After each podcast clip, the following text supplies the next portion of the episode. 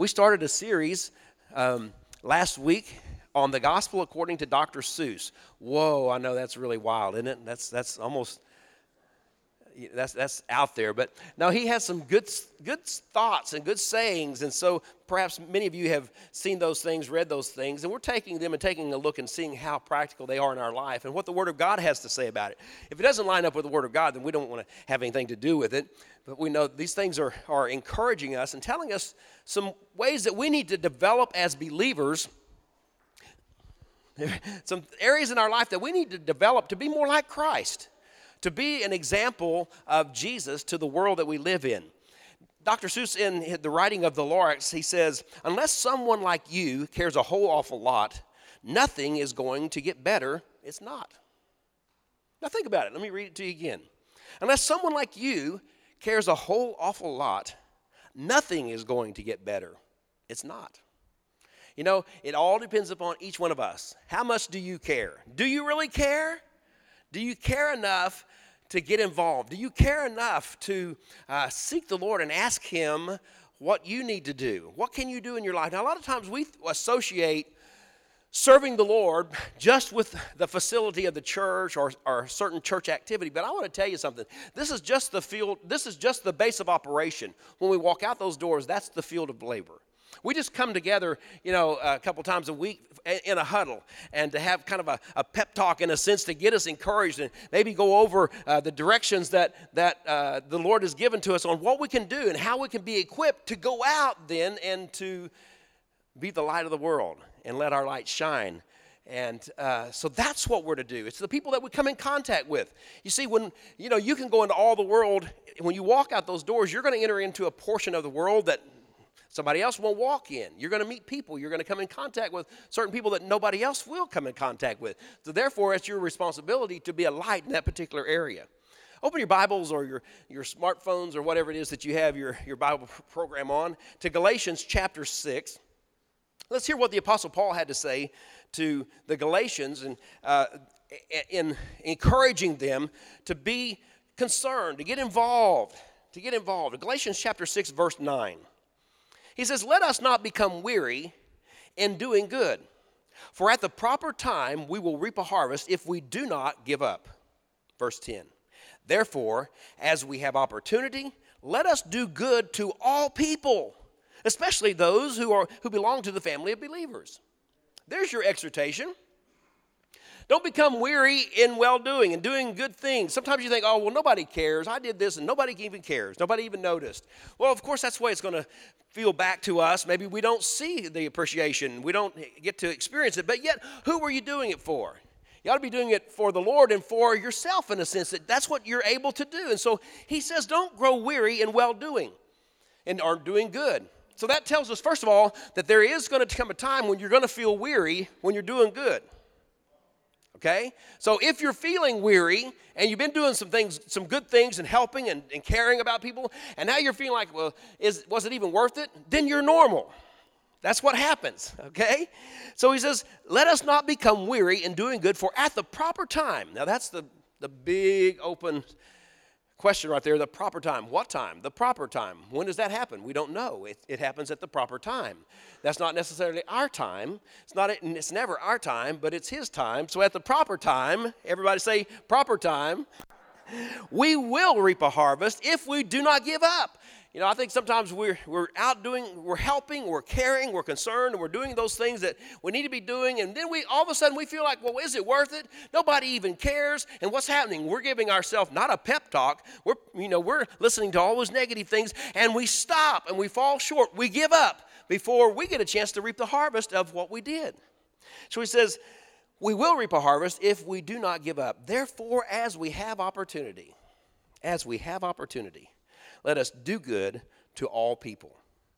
It's an opportunity to do something good for people around you. And he says, and especially to those who belong to the family of believers, especially those that you're with here in this body of believers, those that we fellowship with, especially them. That's who we need to be looking around for us as well. And then maybe together, if you're helping somebody in the body of believers in the church, then maybe you two together can help somebody else.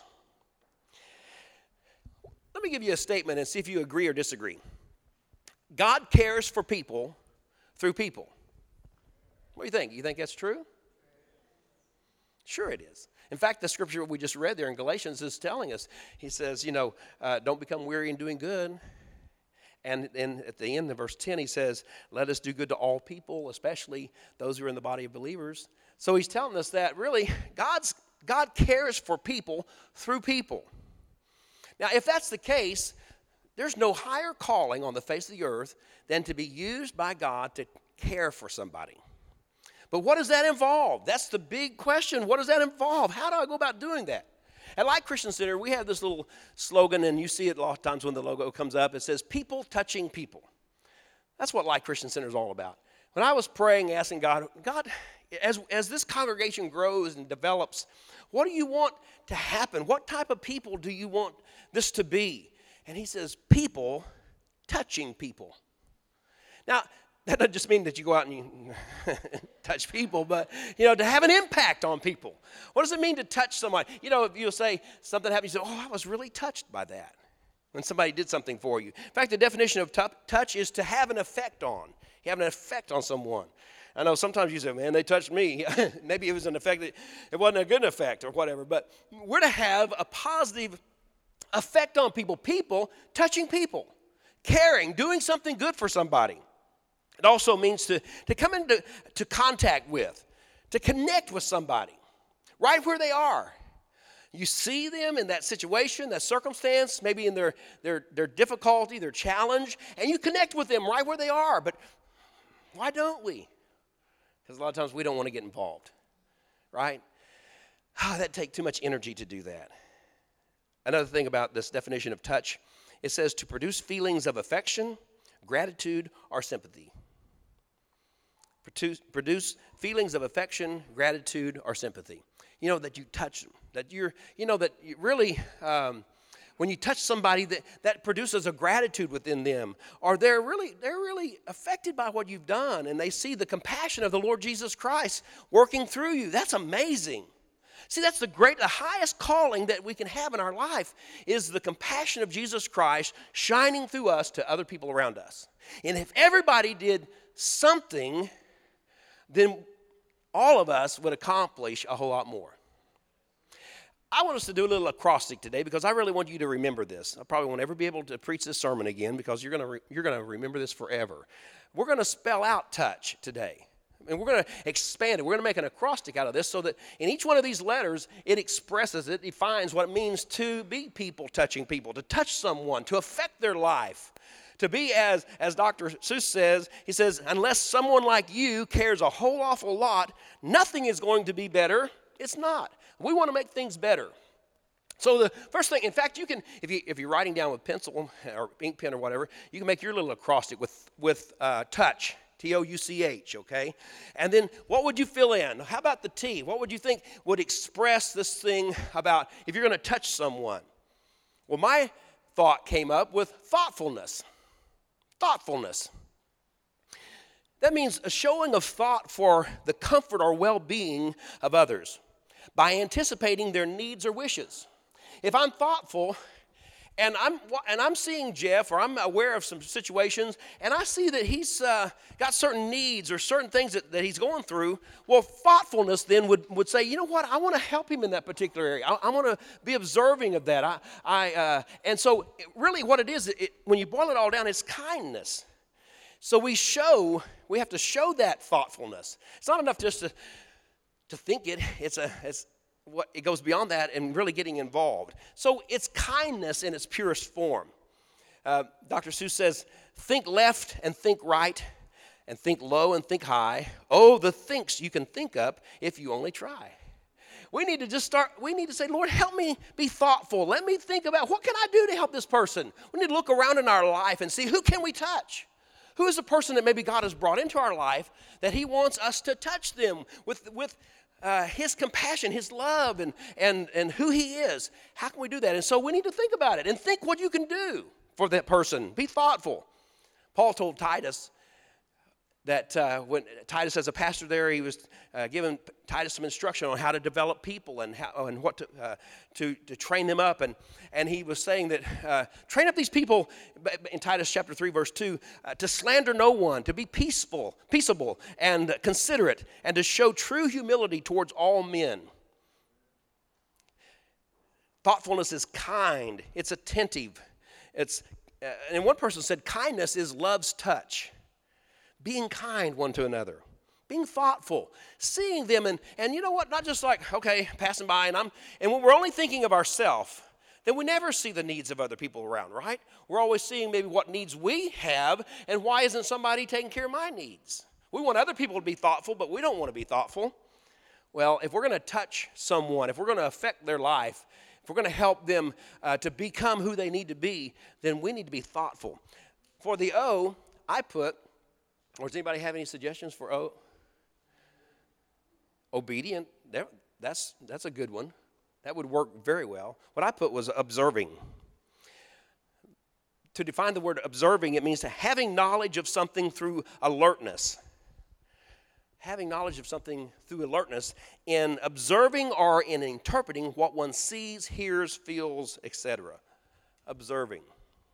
So we need to be alert to those around us. It's no accident that God has put you where you are. He's put you in a situation, circumstances, and around certain people that you need to observe to see what can you do. How can I be a witness for the Lord Jesus Christ right here? Again, you see, this is not the field of labor here in this facility. It's when we walk out those doors. That's who we come in contact with. That's where the Lord has placed us, on the job, in our family, in our neighborhood, in our community. Wow. On Facebook, on what, all these things, amen. And so we need to be observing who is around me, what are they going through, what's happening in their life. We need to be watchful, we need to be alert, perceptive of what they're doing. I read this story, it was about, it was a newspaper article about New Orleans, the municipal pool in New Orleans. This was back in the 80s. They went through a season one year, and they had no drownings at all. No drownings at all. And it was the first time recorded in history that had happened. So they had this big celebration at the city pool, and over 200 people were there. Over 100 certified lifeguards were there, and they were celebrating this wonderful season, this wonderful year that they'd had, that no one had drowned. When the party was over, the four official lifeguards that were kind of on duty that day, as they were noticing cleaning up stuff, they looked, and in the deep end, there was a body, fully clothed body in the deep end of the pool. A 31-year-old man had somehow or another fallen into the pool with 200 people around, over 100 lifeguards there around that pool, fell in the water and drowned, and nobody noticed it. How many people are drowning around us and we don't even know it? Amazing. Amazing. Here they were celebrating their wonderful season of, you know, their clean record of nobody drowning in their pool. And on that celebration with all the lifeguards and everybody there, that's when it happened. People, we come to church, we gather and we celebrate, we have our little party, and people are drowning right here. And we don't even observe it. You want to touch somebody's life? Be observant.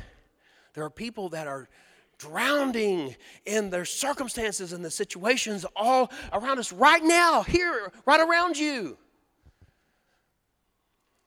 Can we ask the Holy Spirit to help us to be more discerning and to observe? See, sometimes we pick up on those little things, but we kind of shut them down because we don't want to step over into that. We don't want to jump into the water and rescue. We got other things to do. We got to go to the party. We got to eat some cake. We got to drink some punch. We got to celebrate. I don't have time to get wet.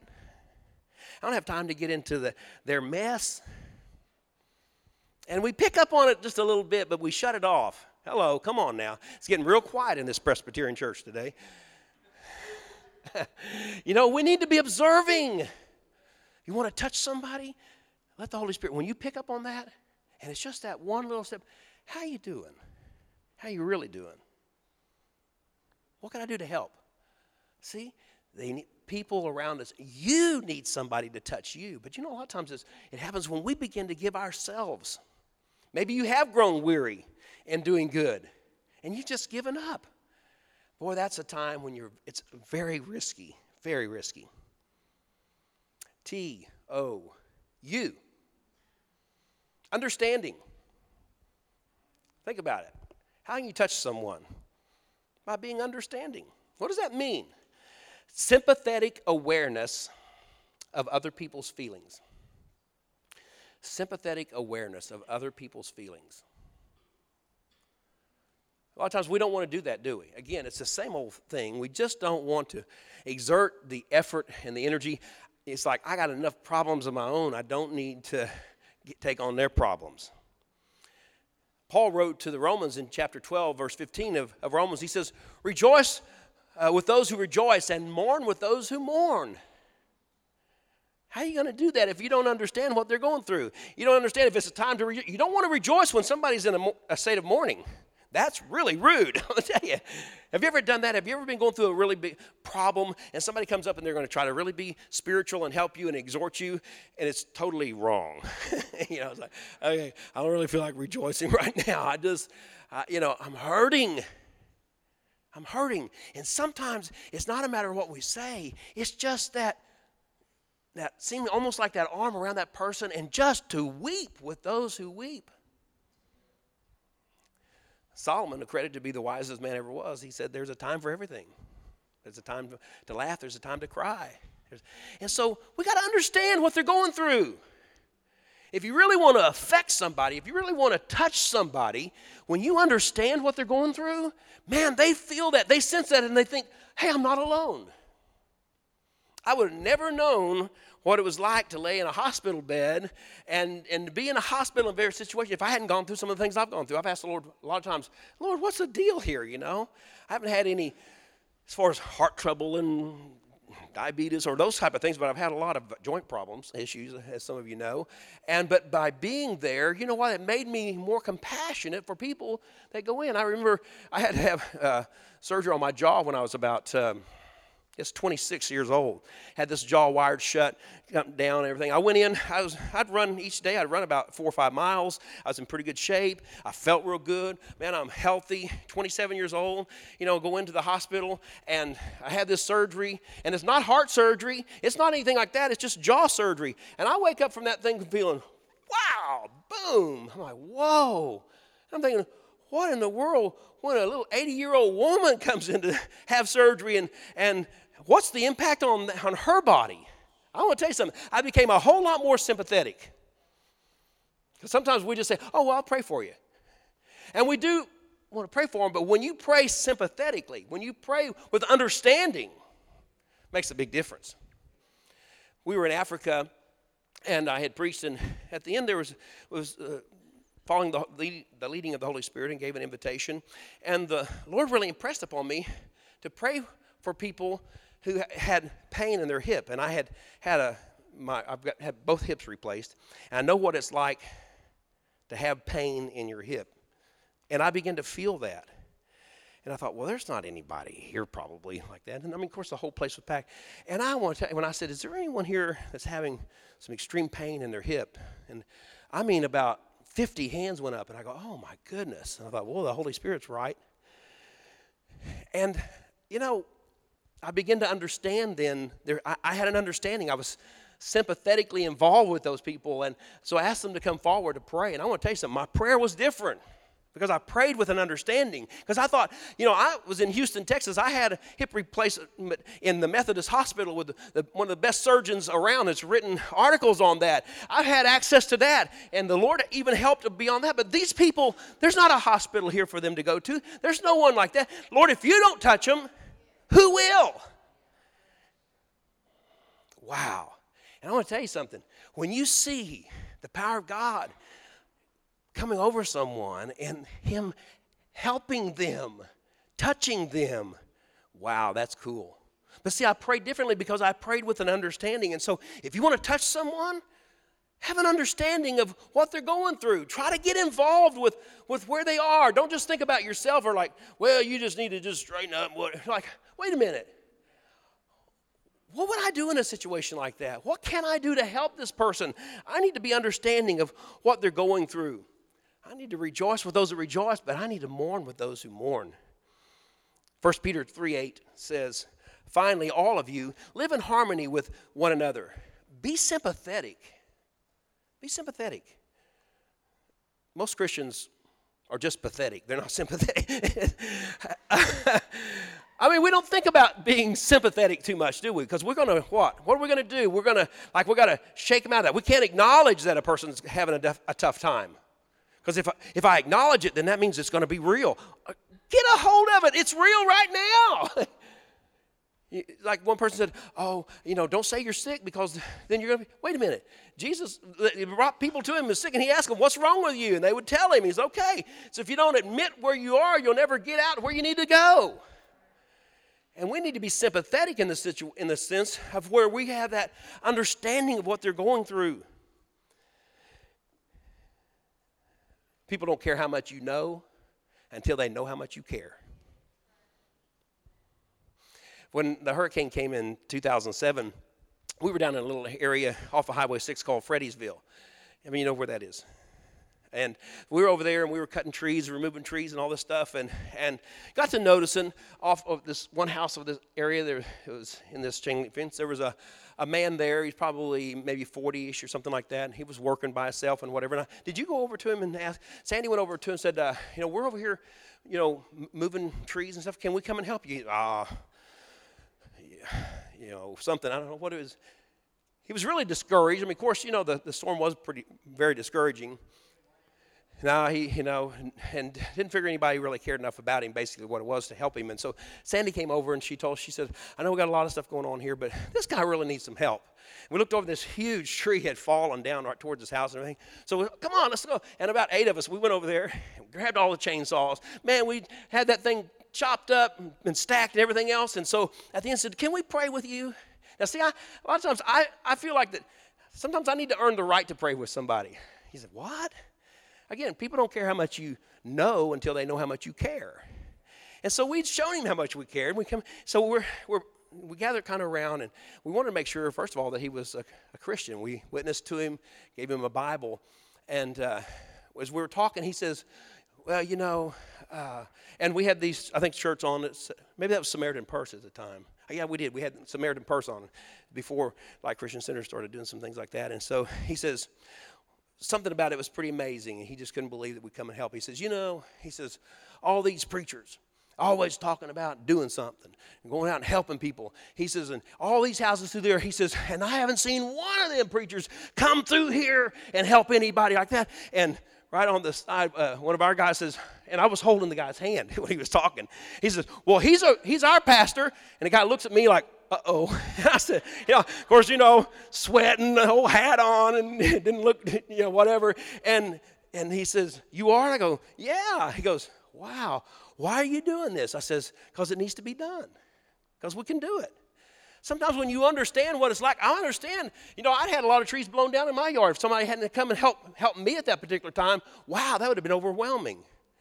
It's kind of like that thing about paying it forward, helping somebody else. There'll be a time when you're going to need some help as well. But understanding, and when you really understand that person's situation and you are willing to get involved with it, how many of you think that really is touching somebody's life?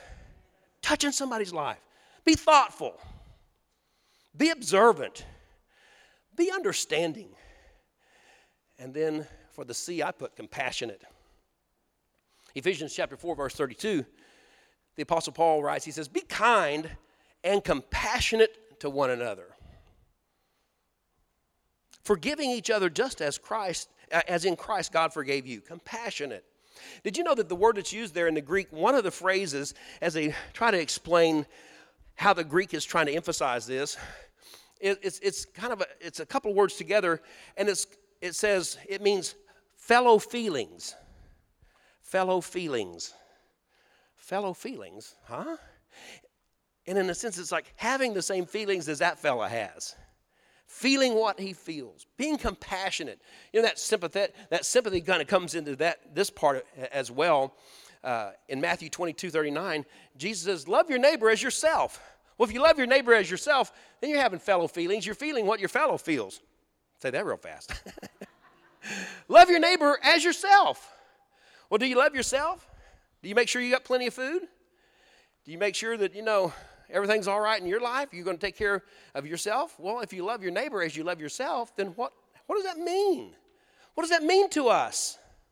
And, you know, you got to be a little bit compassionate for that to really be expressed through your life. If you're going to touch somebody, be compassionate. The Bible says that when Jesus, he looked on them with compassion. He saw them. He saw the crowd. And he looked with compassion, and he healed them. Wow. Compassion will really drive you. You want to touch someone. You know what? And we're not stupid. People aren't stupid. They know whether you really care or not. You can tell real compassion, can't you? Sure. Real compassion. Be compassionate. 1 Peter chapter 3:8, I read it in the other part, but it applies here because it says, finally, all of you live in harmony with one another. Be sympathetic, as we were talking about understanding. Love as brothers. Be compassionate and humble. Be compassionate and humble.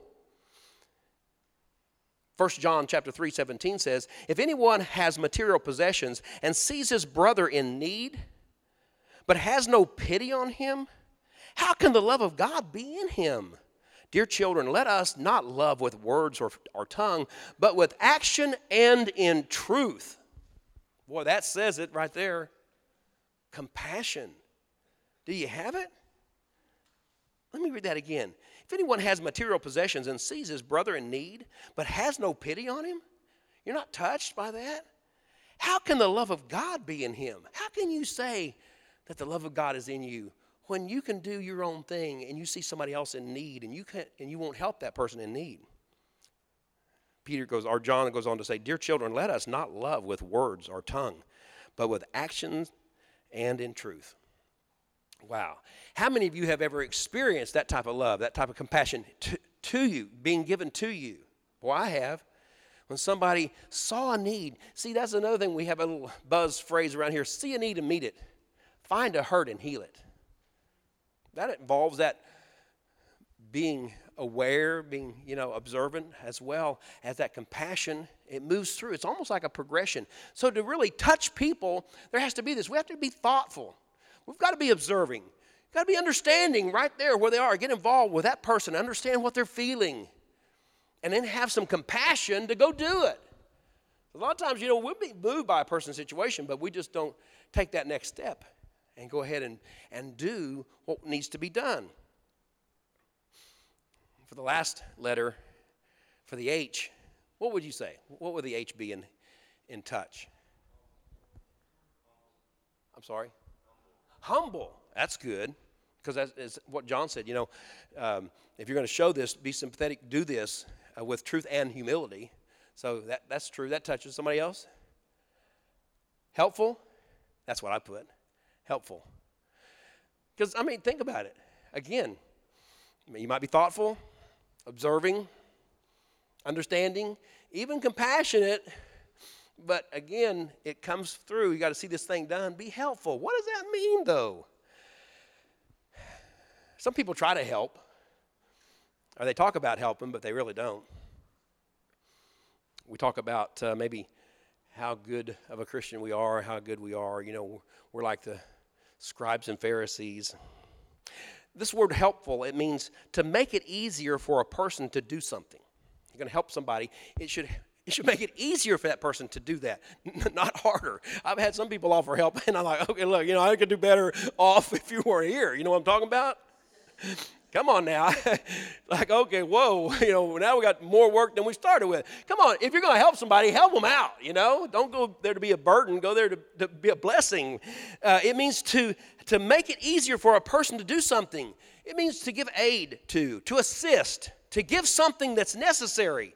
Give some relief to, some money, etc., whatever it is that they need to help them out. Help them out at that particular time. Be helpful. That's how you can touch somebody's life.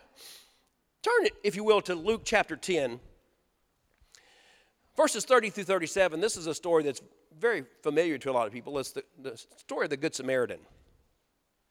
Many of you know that Jesus tells this story. He said there was a man that went down to Jericho. It was from Jerusalem to Jericho. It's down. It's all downhill from here. And that road, we've been up around that road that comes. It's a real narrow and treacherous road in the mountains. And the robbers would hang out there, and they'd hide, and they would prey on people as they would come, beat them up, steal their money and stuff like that. And that's exactly what happened to this one guy. He was going down to Jericho, and the thieves jumped out and robbed him and beat him and left him for dead. And it says that a priest came by, and he passed by on the other side. Oh, there's a lot of official religious people that come by, and there's a need there, but they're going to pass by on the other side. But why? Because I can't get my hands dirty. You know, for a priest to help someone at that, he would be defiled. He'd have to go through certain things, ritual cleansing, to go back into the temple and do what he needed to do. He didn't want to bother himself with that, so he passed by on the other side. And instead, a Levi came by. You know, they serve in the temple and do what's necessary. They build stuff, make stuff, serve, do whatever's necessary to help out, you know. So here we go. You know, you here in the church, you're real helpful and you do all this stuff. But yet when we go outside this door, oh, there's somebody that has a need. Wait a minute, I want to go. I don't know them. And so we pass by on the other side. I want to tell you something. It's happening. Christians are walking around people that have needs every day. They're doing it. Not only those maybe with an official title, but those that are, you know, that we're supposed to be helping in the church and doing what's necessary still pass by. But look in this verse here, in verse 33. But a Samaritan who wasn't regarded as a religious person. In fact, they even had some of their theology wrong. They didn't even know it right. You know, maybe that's the way you feel. I don't know all the principles of the Bible. I don't know it that well. But, you know, so I couldn't really do anything spiritual because I really don't know. I don't know that much about the Bible and stuff like that. Well, hey, the person that knew everything about it, the priest, he walked by on the other side. The Levi, who also knew all about the spiritual principles and stuff like that, he walked on the other side. But it says, but a Samaritan, as he traveled, came where the man was. And when he saw him, he took pity on him. He went to him and bandaged his wounds, pouring on oil and wine. Then he put the man on his own donkey, took him to an inn, and took care of him. The next day he took out 2 silver coins and gave them to the innkeeper. Look after him, he said, and when I return, I will reimburse you for any extra expense that you may have had.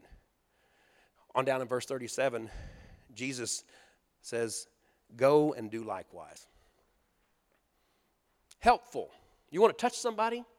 Well, you're not going to do it by passing by on the other side. We can talk about how much we love church and how much, and we're just such a good Christian. And we can talk about all that stuff about being a Christian, but I guarantee you, whenever you have opportunity to do good and you don't, somebody's watching you and said, oh, yeah, I thought they were supposed to be some Christian.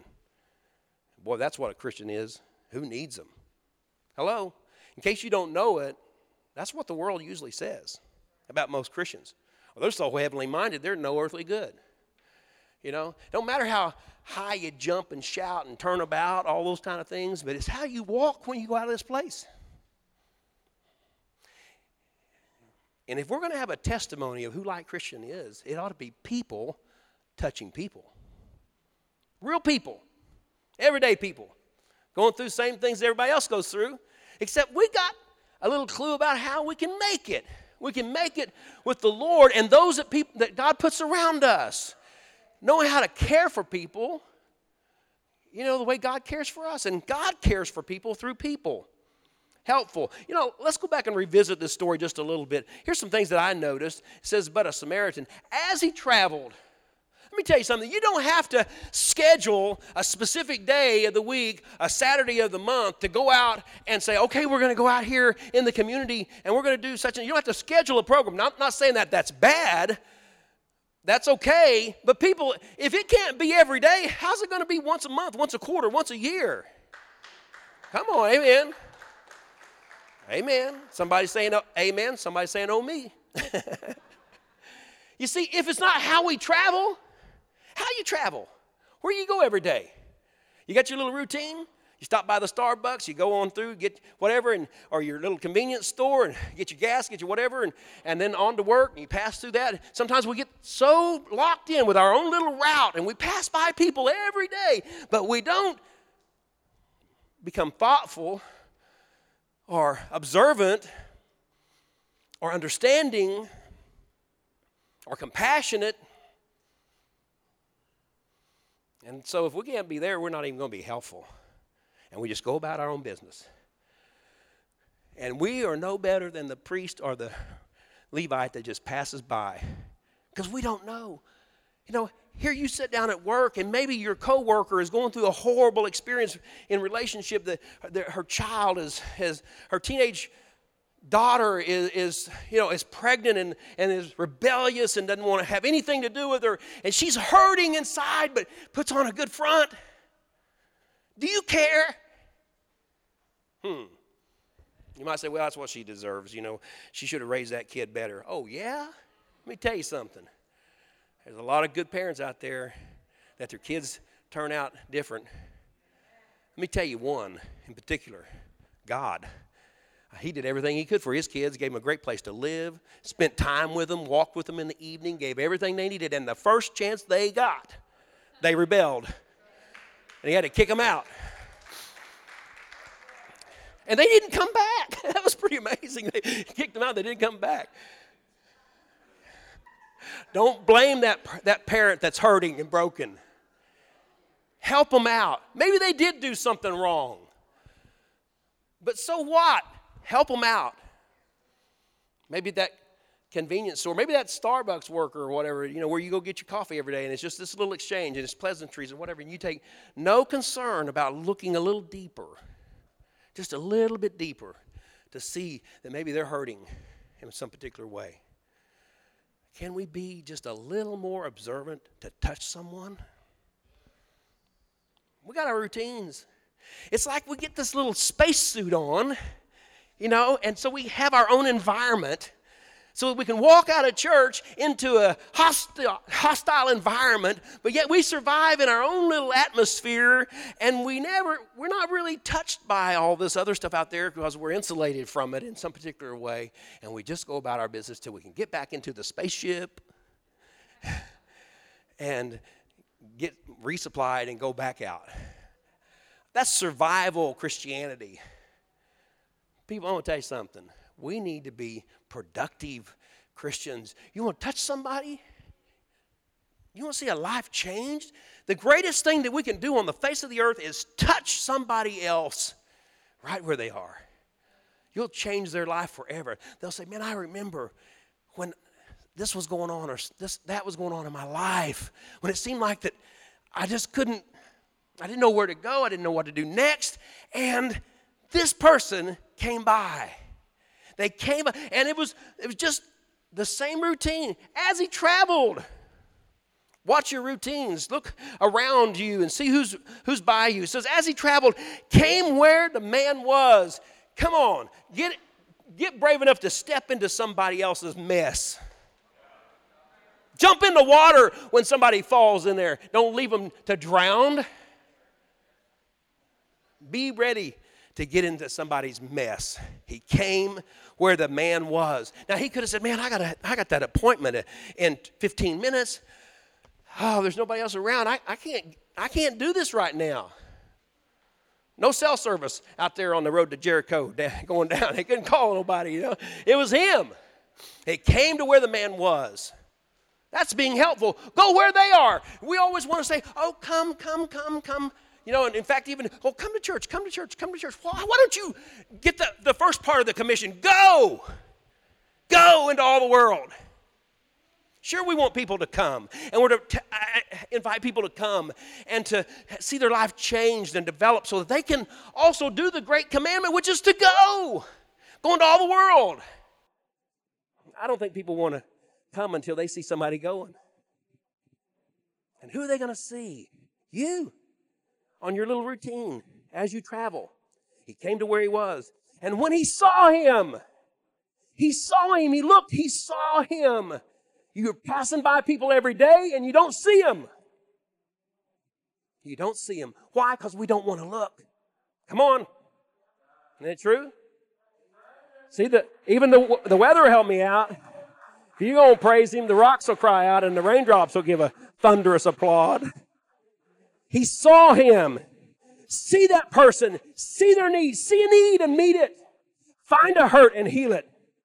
You want some satisfaction? You want to lay down at night maybe wore out from whatever, but have some satisfaction like, you know what? That helped that person. That helped that person. You might not ever see him again. Unless till you see him in heaven. But will you come to where they are and really see them? He saw him and he took pity on him. He had that fellow feelings. He felt what he felt. The man was left there to die. No help at all. He took pity on him. He did something. He took pity on him. Can you say, you know what? If nobody else is going to help, I'll help. Took pity on him. And it says he went to him, and then he bandaged up his wounds, pouring on oil and wine. Then he put the man on his own donkey, took care of him, or took him to the inn, and he took care of him. I read a story one time back in the 1800s in England, the River Thames, on the River Thames there, they had these ships that were for day trips, and they would just take people to various parts and do what they needed to do. Well, on this one occasion, this boat was loaded with over 700 people. It was in the middle of it. It was late at night, dark. Some fog had come across the river. And as they were going, there was some miscommunication back in the 1800s, and they were hit by another vessel, and it completely, man, when it penetrated, it cracked that ship, and it went down within 5 minutes. 700 people on board. In reading the story, said that they had just dumped a lot of the pollution that they had there in the city of London into that river, polluted water with sewage and everything else, and people were dying. A man on the bank, he heard the situation and couldn't really see very well, but he heard the screams and the cries. He grabbed what he could get. He grabbed a little rowboat there on the side, and he rowed out as far as he could, and he began to see people in the water struggling, and he grabbed them, and he put them in the boat. He filled up his boat, and it was just about to take on water, and he's rowing. And he hear the cries, save me, help me, help me. And there's no more room. And he cries out, and they heard him cry out, oh God, for a bigger boat. Now he cared, and he was helping somebody. But that's the way we ought to feel. I can't even do enough. God, for a bigger boat. Oh God, for a bigger boat. And you know, I think that there was just like 180 some people that actually survived that out of 700 people. This man made numerous trips back as much as he could until there was no one else left alive. But rather than celebrate with the feeling of a hero, he lived with regret that he couldn't rescue more. Let me tell you something, people. There are people all around us that are drowning, dying, if you will, in the chaos of this world that we live in. And nobody seems to care. Maybe one person with a little boat. I want to tell you something. Maybe, see, he could have got mad. He could have grown weary in well-doing and just stopped and said, oh, I can't row enough. You know, I mean, can you imagine the intensity of that? Even filling that boat full of people and then trying to row. You know, I'm sure he could have just said, I'm exhausted. But he didn't give up. He didn't quit. Wow. There's people around us that need us, that need our touch, to impact them, to see where they are, to come to where they are, and to be helpful to them. And Jesus, at the end of the story, he said this, go and do likewise. And that's what I hear today. Go and do likewise. Unless someone like you cares a whole awful lot, nothing is going to get better. It's not. Let's bow our heads. Let me ask you this question. Do you care? That word means the inclination to do something. Jesus said, go and do likewise. Go and touch your world. As we pray, I want you to pray and ask God to lay on your heart just one person who you could touch. Chances are they're there right now. They're there right now. Maybe we just haven't been sensitive enough to their need. It's tough, isn't it? It'd be easier for you to give $1,000 in the offering than it would be to do what I'm asking you to do right now, to get involved in somebody's mess.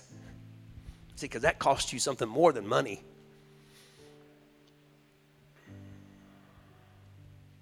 It costs our life.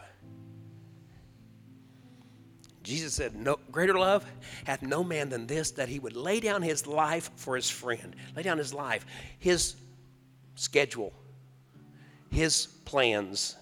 Set that aside. Be like that man that was, as he traveled, this happened.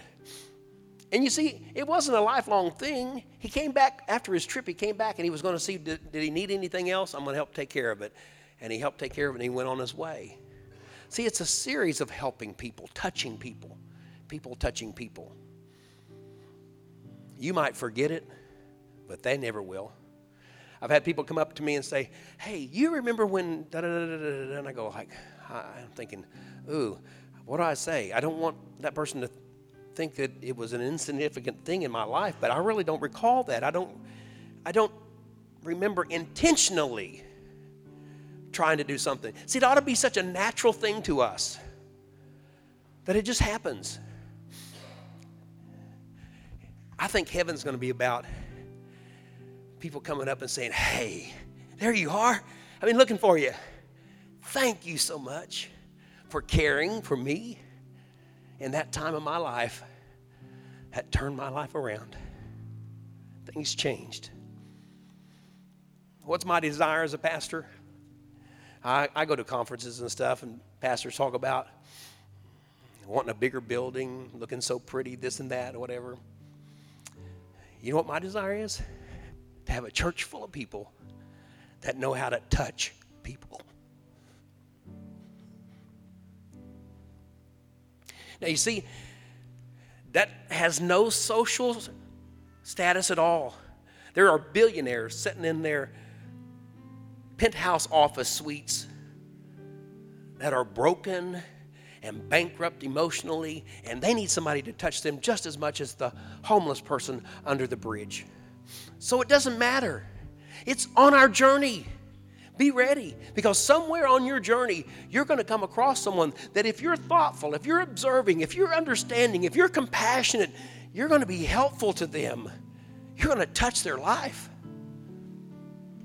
We were in Mombasa, Africa, had come from Nairobi down that way, and we were working and establishing a church and doing some clinics and stuff down there.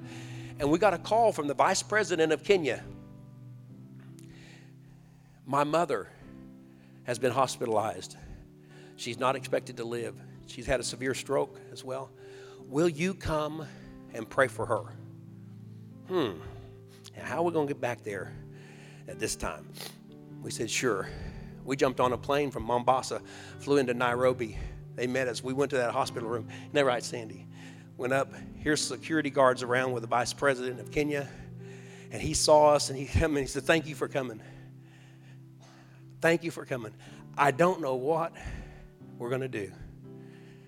And we prayed with him, walked in to his mom, and had prayer with her. And I'm thinking, wait, what's up with this? You know why we have favor in Africa?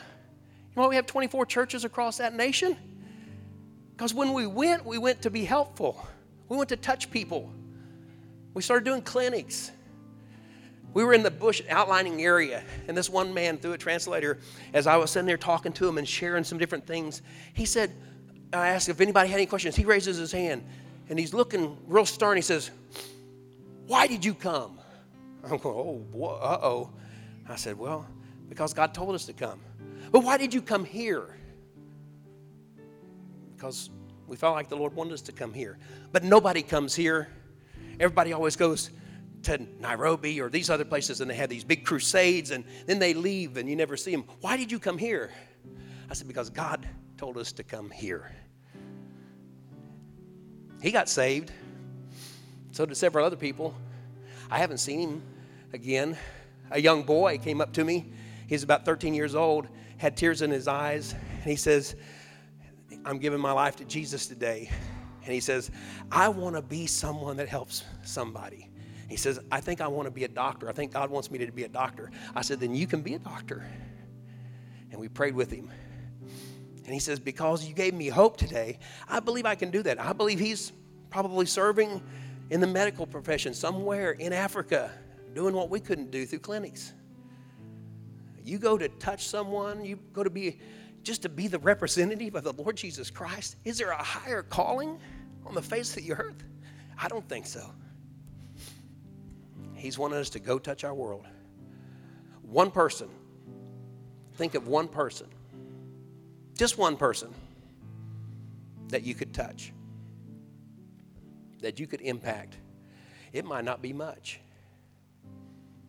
Sometimes it doesn't take a whole lot. Just something that shows that you care and that you're available, that you're available. Father, as we are in your presence, we want to be your hands extended.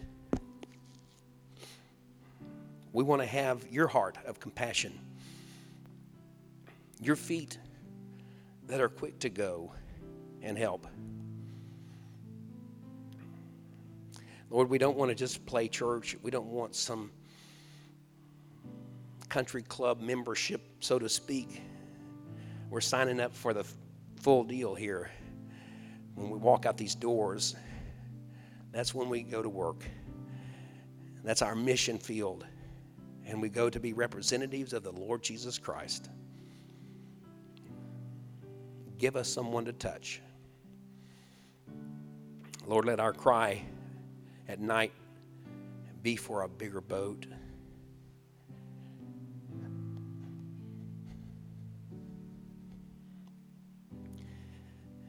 Jesus, when you looked at this world, you said the harvest is great, but the laborers are few. That was your way of saying we need a bigger boat. There's too many. The harvest is bigger than what our boat is. There's more people than what we can handle. You said, pray that the Lord of the harvest would send forth laborers into the field. Father, today I'm praying that you would send forth laborers into this field, that each one of us would go and we would do our part to be people touching people. Let us be mindful of that simple little statement. Unless someone like you cares a whole awful lot, nothing is going to get better. It's not. With our heads bowed and our eyes closed, let me ask you today, the first thing we can do to help you is to make sure that you are a child of God. To make sure that you know that you know that you know that when this life is over, that you're going to spend eternity with the creator of the universe, who gave his only son to die to pay the price for our sin. If you're not sure that you're a child of God, if you're not sure that you're going to spend eternity in heaven, will you just raise your hand right where you are and say, Pastor, will you pray for me? Because I'm really not sure. I'm uncertain. I don't like to think about death and dying because I'm not sure where I'm going to spend eternity. Is that you today? If it is, just raise your hand right where you are. We want to pray for you. Looks like we have a church full of Christians. Wow. That's too bad. Good news and bad news. Everybody's saved. Bad news. Man, Lord, for a bigger boat. Because there's people out there that are lost and dying. So do you have your person that God's going to send you to? I'm praying that you'll have opportunity. Will you stand with me this morning? Let me pray. I want to release a blessing upon you today. I'm excited. I'm excited that we got a church full of missionaries right here that's about to walk out this door on the mission field and be observant, be thoughtful, be observant, be understanding, be compassionate, be helpful. Amen. You got all that down? We're going to be people touching people. And boy, whenever somebody asks me who I am and I tell them, Pastor Paul Golden, what church Light Christian? Oh, I know so-and-so in that church. Man, they really helped me. Last night, I about scared this young couple, bless their hearts. I really shocked them. We had gone down to the Lone Star Rally, and we were on our Harleys, and we came back by, and we stopped at a taco cabana to get something to eat. And I got my hat on, my protective glasses up there and my Harley boots on, and it had been hot. I mean, we looked pretty ragged anyway, you know. We'd been out all day, and so I'm getting stuff at that little bar where you put the picante sauce in and everything, and I heard this guy behind me, and he was a nice-looking black man about this. I had his little baby in his arm. He says, he saw my shirt. I guess it said it was a Sturgis shirt or something. He says, have you been down at Galveston? Are you going to Galveston? I said, oh, yeah, we were there. He goes, are you already coming back? I said, yeah. I said, well, we live in Alvin, so, you know, we're not so far away. He goes, oh, well, are you going back tomorrow? And I go, oh, no, I got to preach tomorrow. And his wife was standing there. I said, I'm pastor. I pastor a church. And they go, oh, really? And I mean, their eyes got about that big, you know. So I'm like, okay, what's up here? You know what? People might not think, they might not know who you are or what you do. That they shouldn't. They ought to just know that you're there in their world and help them out. Wonderful opportunities, amen. You might scare somebody, but you know what? I'm proud of you. I'm proud of you. Lord, I just release a blessing upon this people today. Thank you for your calling upon our life. Father, make them evangelists, real evangelists today. Father, not with a program, but with a passion. And it's not how much we know, it's how much we care. And you will take care of it, all the rest of it. And Father, that each person here would find a pathway into someone's life where they can touch them, and that that person can give glory and honor to you, that their life will be impacted in, for eternity. So, Father, let your anointing be upon each person here today. Father, direct our steps and our path. In Jesus' name, amen.